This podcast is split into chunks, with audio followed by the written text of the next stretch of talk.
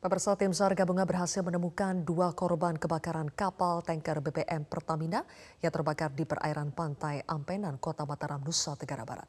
Kedua korban ditemukan dalam kondisi meninggal dunia, sementara satu korban lainnya masih dicari.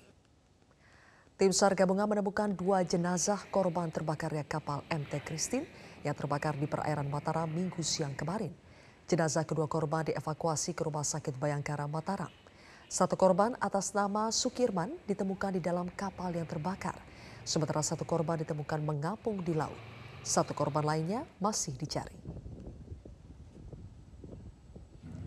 Saat ini kapal MT Christine telah ditarik ke dermaga pelabuhan Lembar untuk proses penyelidikan lebih lanjut. Sebelumnya api yang membakar kapal MT Christine berhasil dipadamkan minggu malam di perairan pantai Tanjung Karang yang berjarak sekitar 2,5 mil dari lokasi awal terjadinya kebakaran. Kapal MT Christine mengangkut 17 ABK, 14 orang di antaranya telah dievakuasi dalam kondisi selamat. Kapal MT Christine mengangkut 5.900 kiloliter pertalite, sedianya akan menyandar untuk loading di terminal BBM Ampenan sebesar 2.700 kiloliter dan sisanya 3.200 kiloliter akan dibawa ke terminal BBM Sanggaran, Bali. Namun kapal mengalami masalah dan terbakar saat berada di sekitar perairan Mataram, Nusa Tenggara Barat.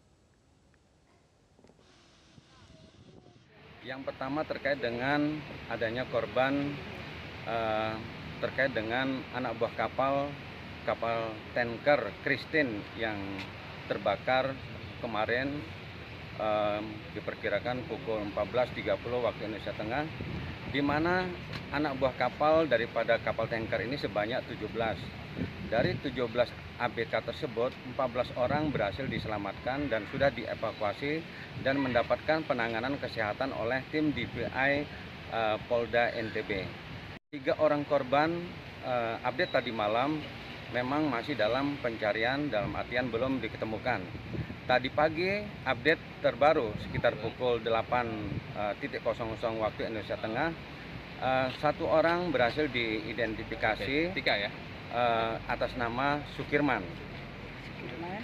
Uh, dan yang terbaru uh, kurang lebih pukul 11.00 satu korban kembali berhasil ditemukan namun identitas daripada korban ini uh, belum bisa kita publikasikan karena membutuhkan waktu tim DPI untuk melakukan identitas.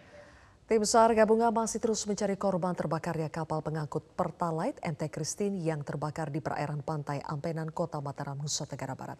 Hingga saat ini penyebab kebakaran pun belum diketahui dan masih dalam proses penyidikan. Informasi selengkapnya akan disampaikan jurnalis MGN Adi Hendri langsung dari Mataram, Nusa Tenggara Barat. Adi, apakah satu korban yang masih hilang sudah ditemukan?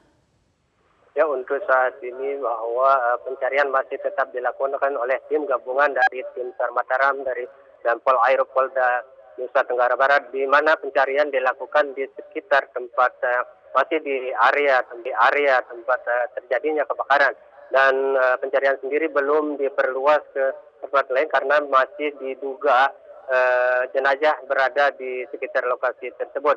Dan untuk diketahui bahwa kapal MP ditarik uh, ke pinggir uh, menuju uh, pelabuhan Gilimas Lombok Barat.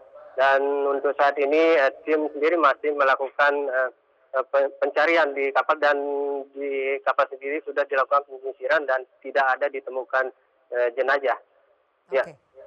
Adi, jadi sampai kapan pencarian akan terus dilakukan? Apakah ada tenggat waktunya? Untuk pencarian sendiri belum ditentukan waktunya oleh tim pencarian di mana uh, untuk saat ini masih tetap dilakukan pencarian oleh tim gabungan dari Pol Airut Polda Nusa Tenggara Barat, uh, tim SAR dan uh, dari Pertamina sendiri. Di mana pencarian sendiri masih di seputar terjadinya uh, kebakaran kemarin siang. Ya, Jilvia. Oke, lalu apakah kapal yang terbakar sudah dievakuasi? Untuk kapal saat ini sudah berada di pelabuhan Gilimas dan uh, saat ini masih dilakukan pendinginan oleh tim gabungan yang berada di pantai di pelabuhan Gilimas sendiri. Ya. Mm-hmm. Oke. Okay. Apakah sudah ada dugaan penyebab terjadinya kebakaran?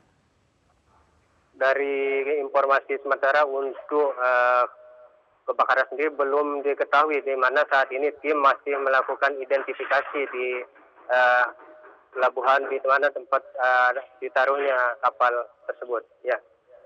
Oke. Adi, terakhir bisa Anda rangkum kembali berapa total korban yang selamat dan meninggal karena terbakarnya kapal MT Christine ini?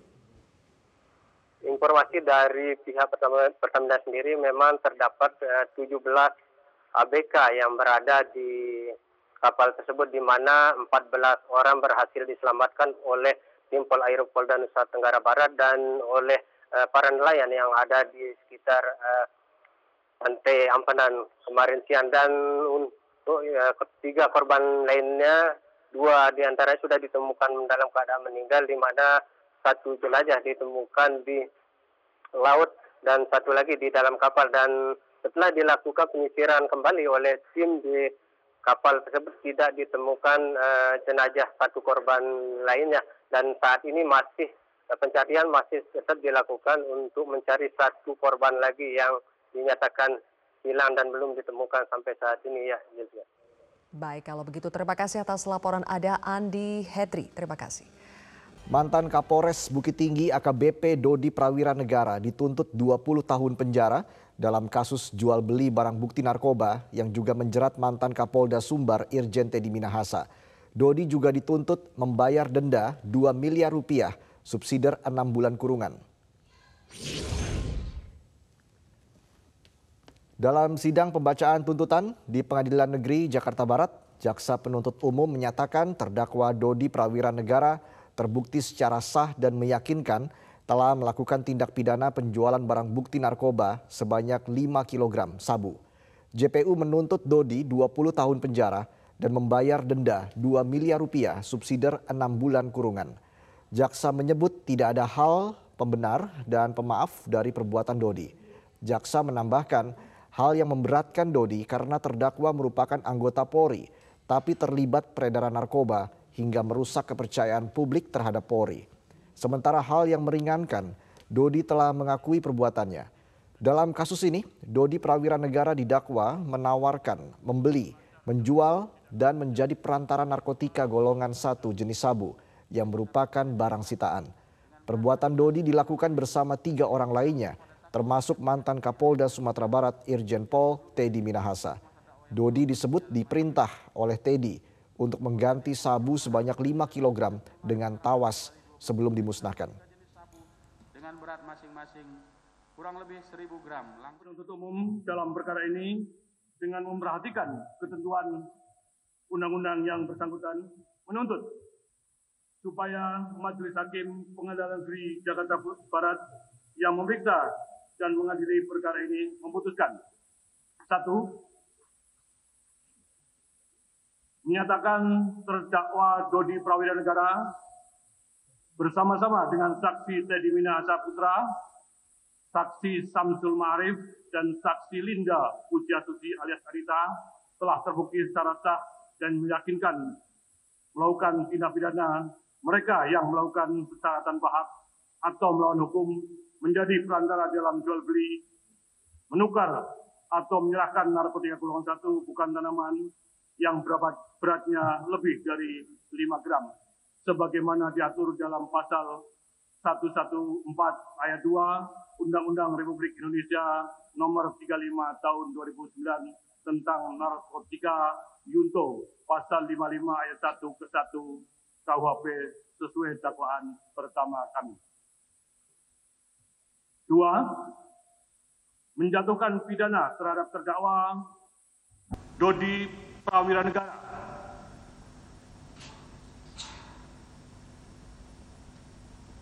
Selama 20 tahun dan denda sebesar 2 miliar rupiah. Subsidiar 6 bulan penjara dikurangi dengan masa penahanan yang telah dijalani oleh terdakwa dengan perintah terdakwa tetap ditahan. Membebankan terdakwa untuk membayar biaya perkara sebesar Rp5.000. Majelis Hakim yang mulia, demikian surat tuntutan pidana ini kami bacakan dan diserahkan dalam sidang hari ini, Senin 27 Maret 2023. Semoga Tuhan Yang Maha Kuasa memberikan kekuatan dan keteguhan hati kepada majelis hakim untuk memberikan putusan yang seadil-adilnya.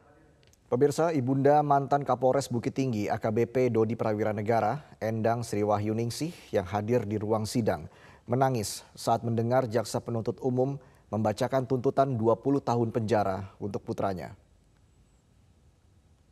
Mantan Kapolres Bukit Tinggi AKBP Dodi Prawira Negara mendapat dukungan keluarganya termasuk sang bunda Endang Sriwahyuningsih saat menjalani sidang tuntutan di Pengadilan Negeri Jakarta Barat. Endang yang duduk di kursi tamu bersama keluarga lainnya menyaksikan langsung putranya yang duduk di kursi pesakitan. Endang tak bisa menahan tangis saat mendengar jaksa penuntut umum membacakan tuntutan 20 tahun penjara untuk putranya. JPU menyebut hal yang memberatkan bagi Dodi karena sebagai anggota polisi ia justru terlibat penyalahgunaan narkotika dan mencoreng nama baik institusinya. Kasus ini juga menjerat mantan Kapolda Sumbar Irjen Teddy Minahasa yang juga telah berstatus